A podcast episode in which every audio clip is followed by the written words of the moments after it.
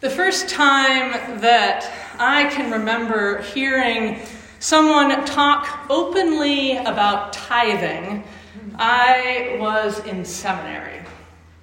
And a mentor of mine shared with the congregation about giving 10% of his salary back to the church and why he did it. I think that my mouth must have hung down to about here while I listened to him as I sat up in front of everyone. Uh, but even worse was later on when he talked to me about it straight up, one on one.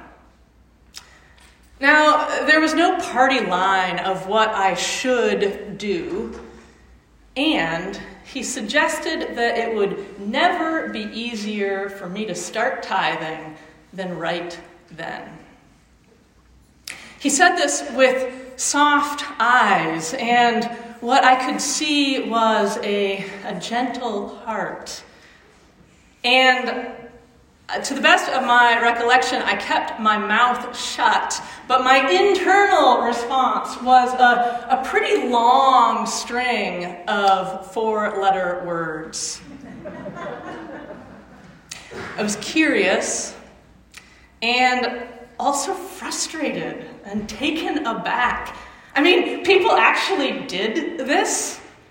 I, I'd heard talk about tithing in. Uh, a distant or symbolic way before, but not not from someone standing right in front of me saying, Yes, this is how I live.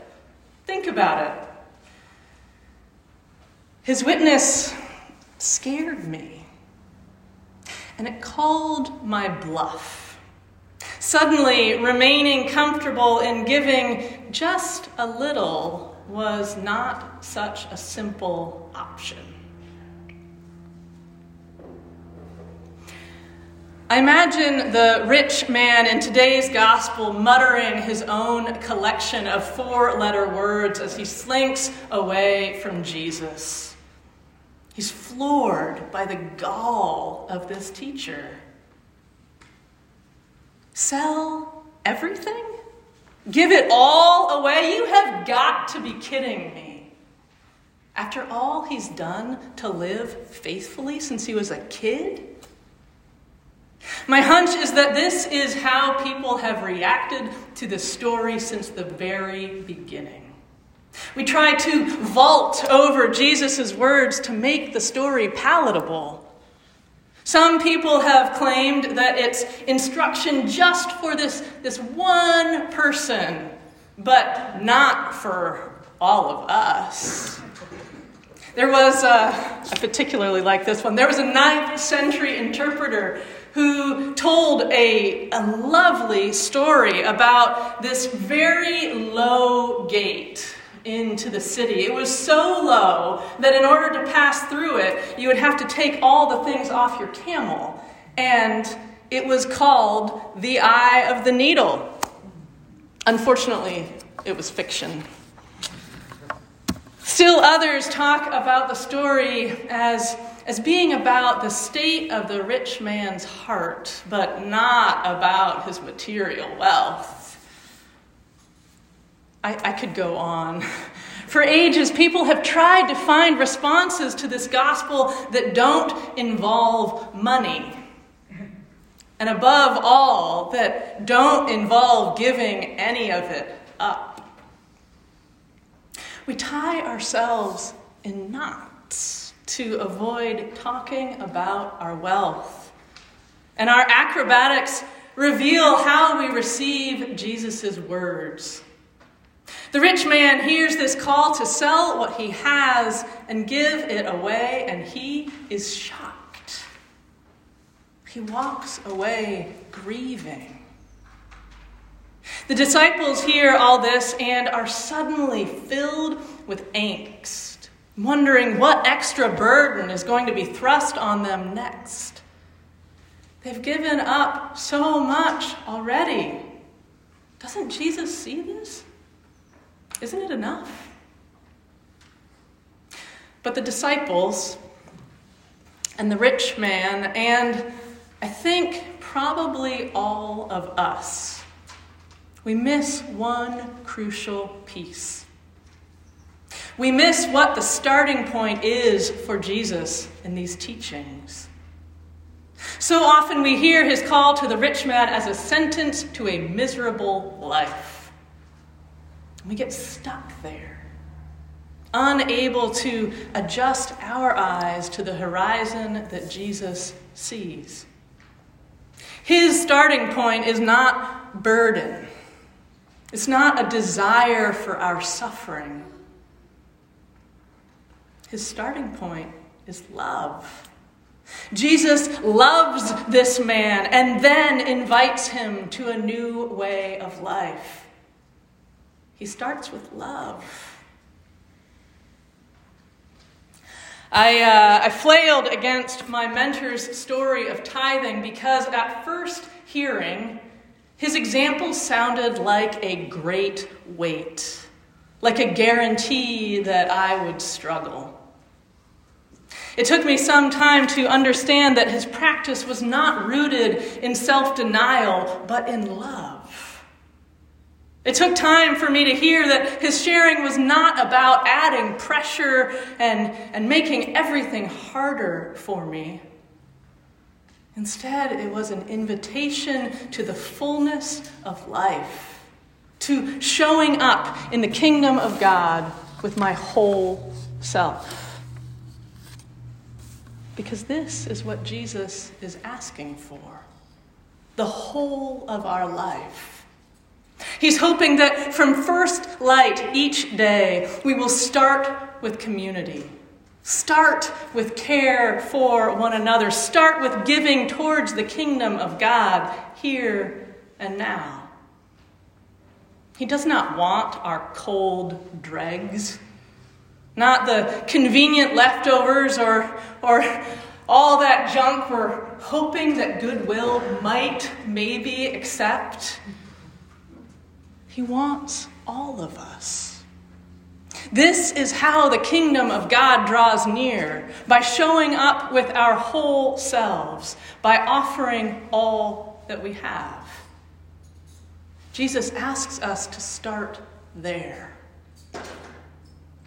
The longer I wrestled with my mentor's example, the more I came to understand that it was an invitation to move from being a guest in our community to being at home there.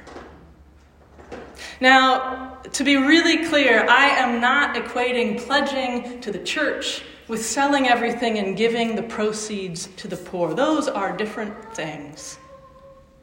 And at the same time, I began to see how this practice of giving is a way of beginning to take responsibility for shaping our world in the direction of the kingdom of God. It's a way of making that kingdom my home. And so, somewhat fearfully, somewhat begrudgingly on my part, we started pledging that year unsure of how we might make it work. It was not 10%, it was far from it, but it was a first step. What soon struck me was that this practice was not a burden. It didn't play out as punishment. Instead, by, by trying to practice generosity as my starting point, Pledging became a form of being all in with my community. I was invested in that place, quite literally. I got to play a part in it continuing. And something shifted in me when I began thinking of giving as a building block in our household budget rather than what money I could readily spare when everything else was covered. Now, if I'm going to be really honest with you all, which I try to be, uh, living into this practice feels really challenging. My mentor was right that it would never be easier to begin than back then. Add a house and older kids and all the rest, into the mix, and suddenly I have all kinds of wonderful and compelling reasons, excuses, why that practice probably doesn't make sense anymore.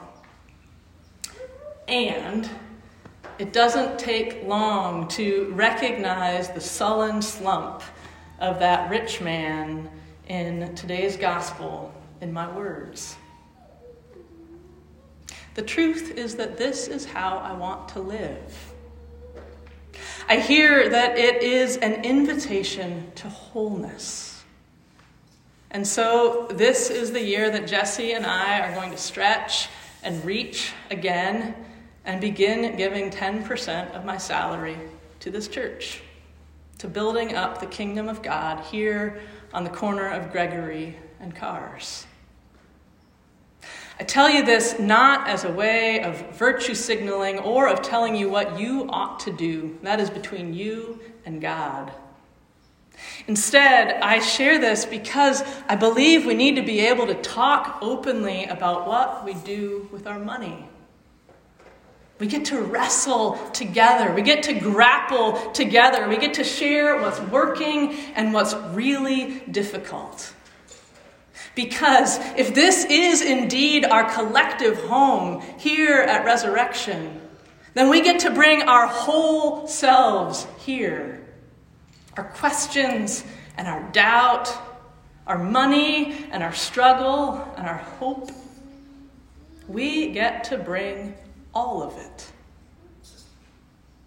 That is the invitation in its simplest form.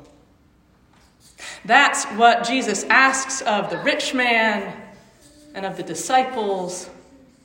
And finally, now it's what he asks of us. He gives us all his love. And then from within that love, he offers the question. Jesus invites us to show up, to make our home together here and to be all in with our whole selves.